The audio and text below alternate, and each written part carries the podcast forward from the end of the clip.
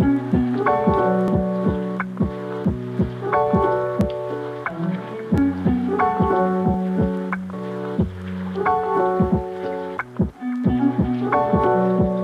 welcome back to the Matt Pfeiffer Experience. I am your host, Matthew Pfeiffer, and today we are talking about the 10 behaviors that destroy relationships. We're also going to be talking a lot about what can you do about it.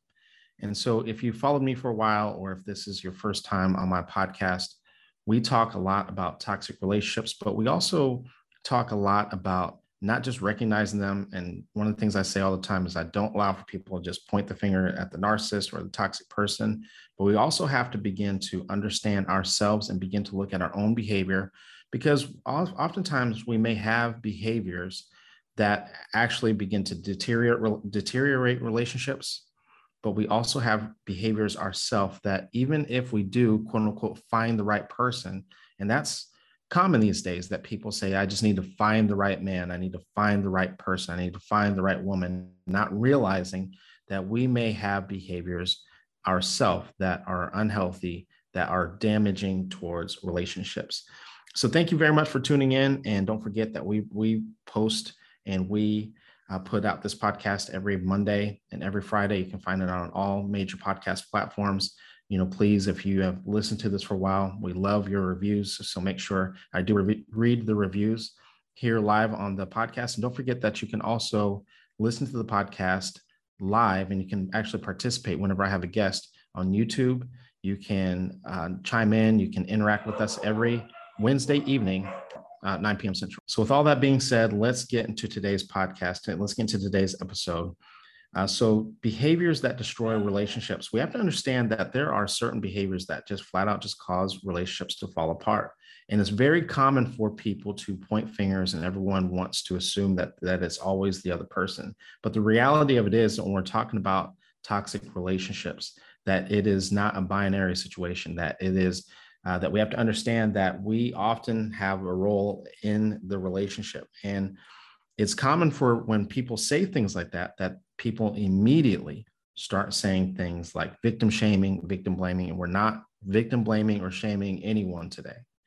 We have to understand that what victim blaming and victim shaming is, is that when we accuse the person who is the victim for the abuse in the relationship, that's not what we're doing here. We're actually just talking about behavior. And one, one of the things that we have to understand is that we have to understand that we all, every single one of us, myself included, all have our own red flags, period. Because there's no such thing as a perfect person. Now, that, that doesn't mean that if you're in a in an unhealthy relationship, that you need to stay in that relationship, but we do need to understand that once we do remove ourselves, that we do have to begin to unpack and unwind a lot of the unhealthy behaviors that we have. Are we ever going to be perfect? No. But we do need to be self aware of the behaviors that we are bringing into relationships. And so we have to understand that uh, relationships are complicated. They are very complicated. They, they are, uh, and, and a lot of times, if we don't, if we're not aware of our own behavior, we can cause our relationship to become very fragile small mistakes oftentimes can destroy relationships over a long period of time. And a lot of, a lot of times people can relate to that. Uh, oftentimes we, re- we have to realize that, that relationships, even ones that aren't quote unquote toxic and abusive and unhealthy, can deteriorate over time if we're not aware of our own behavior or behavior that's actually happening in the relationship. This is the reason why we have to understand that uh, that uh, for those of you who are in a healthy relationship, it's work to maintain that relationship.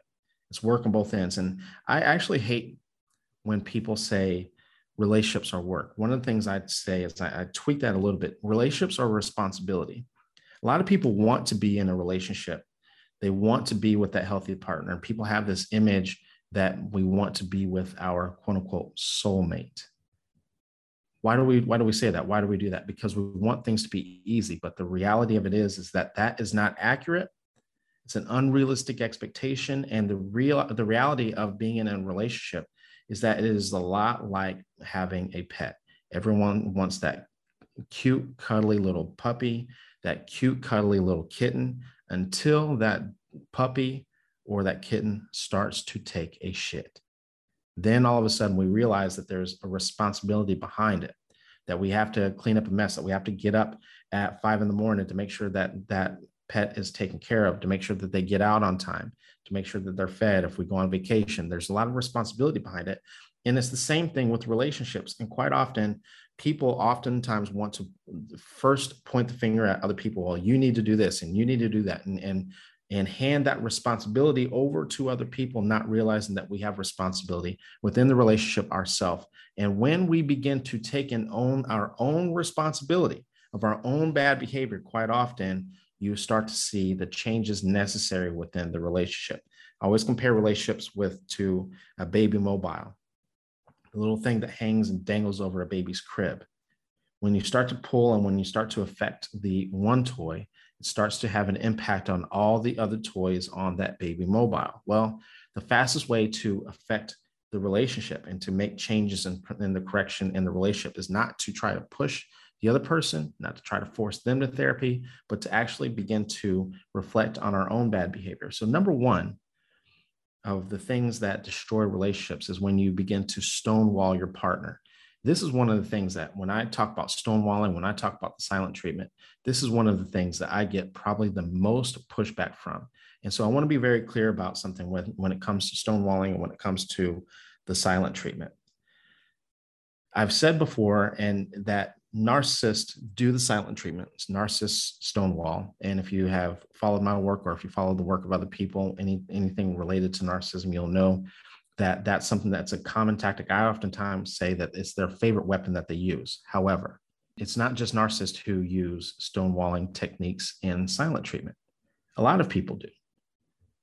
And one of the things we have to understand about it is that it is oftentimes comes from let's let's throw out narcissism. Uh, let's throw that out the window for a second. Let's just talk about a uh, uh, a relatively healthy person that might be using these type of techniques. You might hear people say things or maybe you're sitting back listening to this and you say that i give people a silent treatment because i don't want to say something that i don't mean. Well guess what?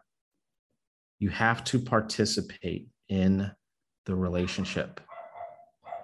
You need to tell your partner that we have to be proactive about our communication. If we feel like we need timeouts, if we feel like we need to step away from a conversation to be able to, so then we don't say things that we don't mean to make things, make matters worse, we actually need to tell that to our partner. But we also have to understand that when you stonewall your partner, right, and you're avoiding painful emotional subjects, you're not actually avoiding it, you're actually just delaying it you're actually just delaying the inevitable. And so people who think that you're avoiding a conflict or avoiding an argument, you're really just delaying it. And when you delay it, the problem is that resentment begins to build up for yourself, begins to build up for the other person. And oftentimes it makes matters worse. The, your partner begins to feel ostracized. Your partner begins to feel um, like uh, like they have to hold back. And you see this type of dynamic where you have one stonewalling partner when uh, not just in narcissistic relationships, but also in relationships where you may have an avoidant partner and you also may have anxious partner where you have more of what's called an anxious avoidant trap. So yes, is it okay to take a step away from the from the conversation? Is it okay for you to take a break from the conversation? Absolutely. But it is not okay to just go silent, to just to just stonewall your partner, uh, and to avoid the difficult conversations. All we're doing is actually delaying the inevitable. So number two is that you are distracted, and this is something that's very common these days. There are so many ways to get distracted.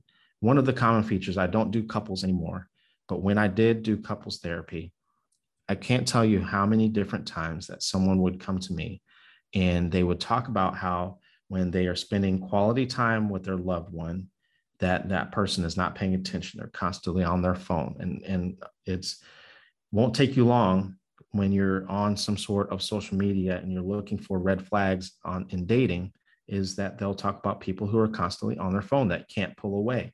The problem is that a lot of people can't pull away. A lot of people are addicted to their phones, not just for the social media aspect of it, but in this age period, in this era that we're living in, people have 24 7 access to people. So you have your kids texting you, you have your family texting you, and, and oftentimes, especially if you struggle with codependency and you uh, or people pleasing, and you have an over you you are overly concerned with the way that other people think you oftentimes think that you need to respond to people right away but we have to remember how is this impacting my partner who is in the same room or who is right there with us watching a movie or whatever it is that we're doing. And quite often, what we're actually not doing is that we're not being mindful and we're not actually being present and we're being very rude. And so, this is the reason why we have to be very aware of our possible codependent or people pleasing traits and actually begin to practice a lot of mindfulness and be very present with the person and with the situation that we that we're actually in. Trust me, whoever's texting you can wait. I've talked about this in, on other episodes and other situations and other videos where people will say, Yeah, but then they're going to get mad. The person, well, let's talk about the person who you're right there with that's in the same room. Aren't they going to get upset too? We can't please everybody. We have to begin to start drawing lines and setting boundaries, right? But the person can wait. And the reason why we know that people can wait is that the technology that we have, we didn't always have it. And guess what people had to do? They had to wait. You know, you can set different responses on your phone. Hey, I'll be available in 30 minutes or an hour uh, to, to make sure that person has a point of contact and that sort of thing, or when, a, a reference of when you're going to be able to circle back to them. But we have to understand that we have to, if we want to have a healthy relationship, it is important for us to limit our distractions. Now, oftentimes when I talk about things like this, people oftentimes think that I'm only talking about our romantic partners. When I'm talking about most oftentimes when I'm talking about relationships, especially when we're talking about distractions, we are well, I'm talking about distractions, period. I'm talking about relationships, period. Can't tell you how many times I talk to people and we're talking about co-parenting or parenting. And this is an issue with our children are you really at their game or is your mind somewhere else? Is your mind on TikTok? Is your mind on social media when and you're not actually present, especially for those of you who are co-parenting with uh, someone who's toxic or narcissistic. Oftentimes I tell people, I challenge people to have a deeper, more rich relationship with your child. And oftentimes this is the this is the problem in the relationship is that people are oftentimes too distracted. And when we enter in levels of empathy. Think about how that partner, think about how that person, think about how your child feels. That when you are spending time with them at the dinner table, when you're at their game, or when you're saying that you love them and you're spending quality one, what should be quality one on one time with them, but you're on your phone, especially if you have young children. They're not going to be young forever. And the problem is, is that when we don't develop that deep, rich bonding relationship, there's the possibility of having problems down the road, regardless if we're talking about our children, romantic partners, or whatever type of relationship that we're in. Number three, and this is a big one. This one gets a little bit touchy for, for some people, is that you get defensive. And oftentimes, when I'm talking to someone who struggles with either codependency or an anxious attachment style, it's very common for someone with those type of attachment styles to partner with someone who has an avoidant attachment style. And even if that avoidant is self aware, we have to understand that that is a deficit and that is a struggle for them. So let's talk about it from the avoidance perspective for a second. They, at some point in time, either in a past relationship or in childhood, were hurt when they opened up to people. And oftentimes, I can't tell you how many you, again, going back to social media, you will it, when it doesn't take long before you scroll and someone says i want someone who is honest and i want someone who is open well if we're if we want someone who's honest and if we want someone who's open we have to realize that we have to create the atmosphere that allows for that person to feel comfortable doing those things people want someone who's honest and open until that person is honest and open about something that you don't like. Then all of a sudden, we get defensive. Then what happens? When we roll that tape forward, you get defensive. You position yourself as that you're the person who was correct in the situation. not providing the platform and not providing the situation or the atmosphere for that person to feel comfortable, to allow for vulnerability. So, guess what happens? That person closes right back up. Then we ask ourselves, and then we wonder why that person isn't open. And we, we ask questions like, How do I get my partner to open up? That's one of the most common questions I get is, How do I get my partner to open up?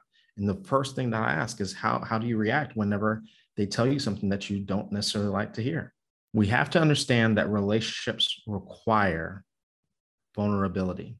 And if we want honesty and openness from a from our potential partner, it means that we're going to have to allow and create the environment for them to feel comfortable opening up.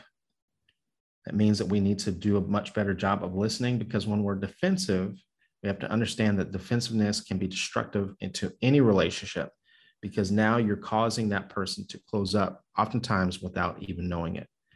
You you might realize that they're closing up but you don't even understand why because we're not aware of our own behavior through that situation. Next one i want to talk about is that you criticize often criticism is one of if you follow um, dr john gottman's work it's one of what they call the four horsemen of um, of what causes uh, divorces. If you are with someone who's highly critical, and, and it doesn't take long, if you have, if you know someone or if you've experienced someone who is, uh, or if you've experienced divorce yourself, it was likely a highly critical relationship where one or both people were critis- critical of each other. And this is another situation where you can see on social media where people are criticizing their partner, sometimes without their knowledge. And when I see that, I just I tell myself it's just a matter of time. And this is something that happens. Yes, it happens with someone who might be narcissistic or toxic, but guess what? Happens with other people as well. You may not realize that you do it because you were criticized yourself growing up, or you were criticized in previous relationships, or both. How often do you criticize your partner? We have to understand that relationships and healthy demeanors grow with praise, not with criticism. And oftentimes, when I challenge people on this, especially if I create a video about criticism, or uh, the first thing that people do is they do what we just talked about defensiveness. Well, my husband never does this, and he doesn't even pick up his own underwear. And they immediately get defensive and they start criticizing uh, immediately. It is much better, much more beneficial for you to actually praise. I tell people, again, I don't do couples anymore, but when I did, one of the things I, I would teach is I would say, catch your partner doing something well. Oftentimes we're focused and we criticize because we're focused in on our own pain. Catch them doing something well and actually praise them for doing something well. You're going to notice very quickly, very quickly that when you start to praise them for the things that they're doing right, it is going to initiate and that they're going to want to do other things correctly and properly and meet your needs because it feels good. They associate it with feeling good. The, when you criticize, they're going to want they're going to want to run. Right? There's only three things that are going to happen if you criticize your partner. They are going to fight the criticism. They're going to fake. So they will do what you're asked, but they're not really going to want to do it. Or they're going to half-ass do it, or they're going to run. There's only three, th- those are the only three things that are going to happen from criticism fight, fake, or flee. Criticism drives a wedge in your relationship. Not only is it frustrating for your partner, right, for them to experience excessive criticism, but it also creates a negative dynamic within you, uh, your relationship, but also within yourself. The problem with criticism is that you don't feel good about it either you don't like the criticism either. It doesn't feel good for either partner, the person who's criticizing or the person who is being criticized. It doesn't feel good to either party. The next one is that you idealize your partner. And oftentimes, people who, struggle with this oftentimes struggle with lack of self esteem and lack of self worth within themselves. And we put, so therefore, we put our partner on a pedestal. One of the things that we don't understand about idealizing a partner is that it actually comes to uh, comes down to trust issues oftentimes that we don't trust ourselves and we don't trust other people and so we put someone on a, on a pedestal and we have these unrealistic ex- expectations and we want them to be perfect all the time. And that puts a lot of pressure, unnecessary pressure on our partner. Why do we want them to be perfect all the time? Because when, if they lack perfection, then all of a sudden we feel like that means that they possibly could leave or there could be something wrong with them. And so then, therefore, that, that there, there could be a potential impending doom. And so if we're putting a, a, a partner on a pedestal, that means that we don't have to do work ourselves. This is a lot of the reason why you hear me say I don't allow for people to point fingers at just at the narcissist again, that the abuse and the control uh, is unacceptable. But the other reason to that is because some people actually aren't with narcissists. They're not. A lot of times, people who struggle with codependencies find people who they expect perfection from and they put them on a pedestal because they lack self esteem and they lack self worth themselves. And oftentimes we want perfection from other people because that means that I don't have to work on myself. And oftentimes we think and we we project this image onto them because if we think that if we if I can be with this image of this that I've constructed in my mind of this perfect person, then that provides value for me. But the problem is is that you are setting yourself and your partner up for failure big time because the reality of it is is that there's no such thing as perf- perfect. And even if that person is a good healthy person the reality of it is is that they are going to make a mistake period.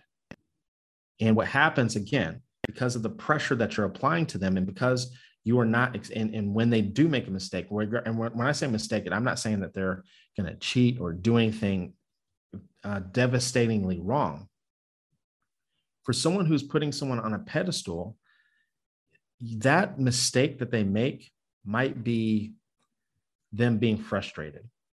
That mistake might be uh, that they just have a struggle of their uh, themselves. They lost a job, or they don't really care for their job, or they want to leave their job and find another job, or they're just kind of uh, they're just kind of down for a few weeks.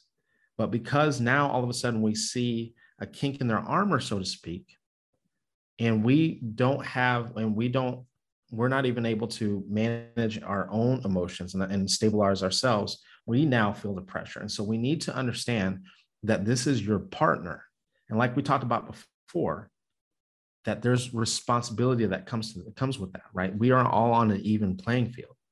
And so it's important for us to have a much more realistic expectation of who your partner is understanding that they are going to have their flaws. One of the things I work on with people is that we have to exchange these unrealistic expectations for acceptance. We need to accept people for who they are. Next one is that you ignore your past. We all have a past, all of us. And it's time, at some point in time, we have to stop ignoring it. So, this is kind of the reverse of uh, of idealizing your partner. You are ignoring your past, acting as if you don't have unhealed trauma, that you don't have childhood wounds, and so you act and you just try to pretend and and uh, and this again doesn't make you narcissistic. But even though narcissists do this, you just act like nothing's wrong ever. But the problem is that you have a past and things may have uh, may have happened to you, and if we don't take responsibility for our healing, we're going to project and we're going to end up bleeding on people who did not cut us. Ignoring your troubled past could destroy your relationship. Oftentimes, we do this because we don't think that our partner is going to be accepting of our past.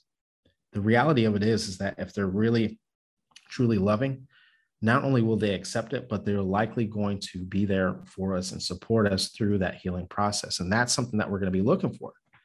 And oftentimes, people just they think that they have they put this this immense amount of pressure on themselves thinking that they have to be perfect to sustain a relationship. And oftentimes you see this from people who struggle with codependency.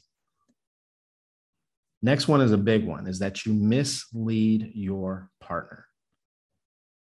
Right? Oftentimes especially people who struggle with codependency and uh, and, and people pleasing we we tell our partner and we don't even recognize i understand so every time i say this people say well people pleasing is a trauma response is a fawn trauma response. I get it. It is a, it is a trauma response. I understand that.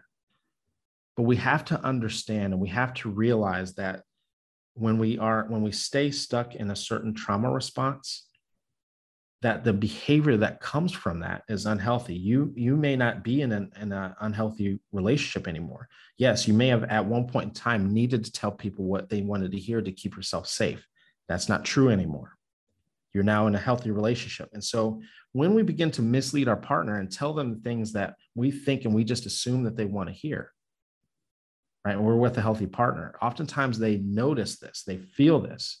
And what are we doing? We're actually, uh, it's not, isn't malicious intent, intent? But no, but think about it. What is it that we're doing if we, instead of being authentic, we're just telling people what they want to hear? It's manipulation, right? Have you ever told your partner something that you didn't mean?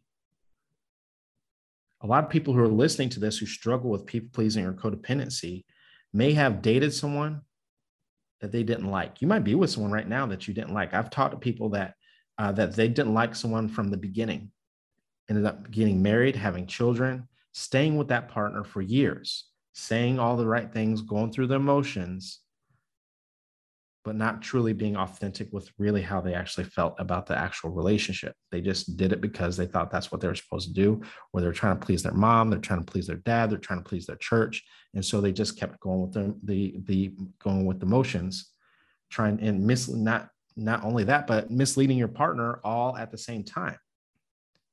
So let's let's talk about that. Let's break that down for a second let's flip roles. Imagine you're in this situation that you're with someone who you quote unquote think loves you. They're telling you all the right things, doing all the right things, right? They never argue with you or whatever. They they just uh, they're just telling you what you want to hear each and every single time. What we have to understand is that those type of situations, resentment builds up over time because you don't actually enjoy the relationship and you're not actually benefiting from the things that that person, the qualities that that person has to offer. So what happens? Eventually, what happens is that that person eventually blows up in resentment and says something. I never wanted to be with you to begin with. Imagine wasting 10 years of your life, two decades of your life with someone who says, I never wanted to be with you in, from the beginning. That I always, I, I, I the only reason why I did this was because of the church, or I, the only reason why I did this was because I was pressured by my mother or my father. We can now begin to see how people pleasing and how the fawn response, if we don't begin to heal, can have can be very damaging in relationships if we don't become very self-aware of our own behavior. It's unhealthy. Right? We have to understand that lies and manipulation ruin most of some of the most important things that you and your partner have built together. Trust. Right? Once they start to realize that you are just misleading them and that you are just telling them the things that they want to hear how are they supposed to trust you from that point? So we have to understand that yes we understand why people might engage in people pleasing behavior because of the past but if that's something that you're still currently doing something that you're going to want to take a look at Next one is that we create competition in a healthy relationship. You try to one up your partner. You don't look at your partner as a partner, look at them as competition. I can't tell you how many times I see this where a partner is uh, gets their let's just say they get their master's degree or gets a new job and the focus is on them for a little bit and then that partner begins to feel left out. And oftentimes this comes from a place of insecurity that we think that our partner is growing and they're going to end up leaving us. And so then all of a sudden we try to try to challenge this, regardless if this is if we do this consciously or subconsciously, we try to challenge it and we try to uh, try to compete with our partner. We try to try to overcompensate to try to meet some sort of imaginary standard that we've made up in our mind. We try to one up them right? Healthy partners don't keep score. Right? We have to understand that that person who might be excelling as as they continue to grow as an individual, it only benefits the relationship. Period. So we have to begin to look at our partner uh, as a person that, as they begin to grow as an individual, that this benefits you as an individual. But yes, it's okay to grow as your own person as well as an individual, but we don't need to make it competitive. when, especially with someone that we're talking to on a regular basis. The next one is that we shame our partner. And oftentimes this goes hand in hand with the, the competition. When we are the ones who might be doing well, all of a sudden we begin to shame that, well, you, you can't even finish school, you can't even do this. And we begin to point out and we begin to criticize all of their deficits. Maybe you pick on your partner for their weight or for things that they have or have not accomplished. Oftentimes, couples play and they tease and uh, tease each other in private, but oftentimes we make fun of when you make fun of your partner in public, it can be very damaging to the relationship. And we we've all experienced that at, at some point in time. But we have to be aware of our own behavior when we're doing this to our partner. That when we're shame, shaming them, when we're putting them down, when we're the ones that are uh, dragging them and making them feel bad about themselves. Ultimately, the reason why people do this is because they lack security in themselves. And so they feel this need to put others down to make themselves feel better. And the last one, so number 10, goes hand in hand with a lot of other things that we talked about, but you expect too much. Oftentimes you get angry at your partner, especially when they don't read your mind like I talked about before, we have to engage and we have to actually participate in the relationship. And so, oftentimes, with this expectation that we have from other people, we just expect for people to just know. They should just know. They should just know how I feel about this. And you hear this again. I know I keep going back on social media, but you hear the war of the sexes all over social media. And you hear this so often. They should just know. They should, uh, he's a guy. He should just know. He should just know what you mean. He, she should just know what, what, what to do no, they shouldn't just know. They're not mind readers. Nobody is. And as much as we would like for people to know, and as much as it would make things easier, like we talked about in the opening, relationships are a responsibility. We are assuming that this person knows because we what happens through that process is that we think that if they just know if they're able to just do things and able to just cater to our needs automatically that that means that they love us and so therefore, guess what happens? And this is the reason why these are these expectations are too high. When they don't, and when they can't, and when they won't read our mind, and they don't fulfill those needs that and, and aren't able to mind read and aren't able to guess properly, which we're setting them up for failure because literally nobody can do that. Guess what happens? When they don't meet your needs and when they don't meet expectations, you internalize that as if that person does not love you. So it comes down to black or white thinking that if they're able to do this automatically, then they love me. And if they're not, then they don't. And what we're also doing is we're, we're also discounting our own responsibility of communicating appropriately in the relationship. We have to be adults. You have to say the words. We cannot expect for people to just read our minds and to put the relationship automation mode. You have to say the words. So thank you guys very much for joining this episode of the Matt Pfeiffer Experience. So I will be on next week. I, it was a pleasure going through the 10 things that might be destroying your relationship. And if this hits right with you, um, don't don't forget to leave a review. We love reviews. I read reviews but also uh, don't feel that you are a bad person, but it just means that we all have a tweak that we, we might need to tweak and correct. We all have behaviors, self included.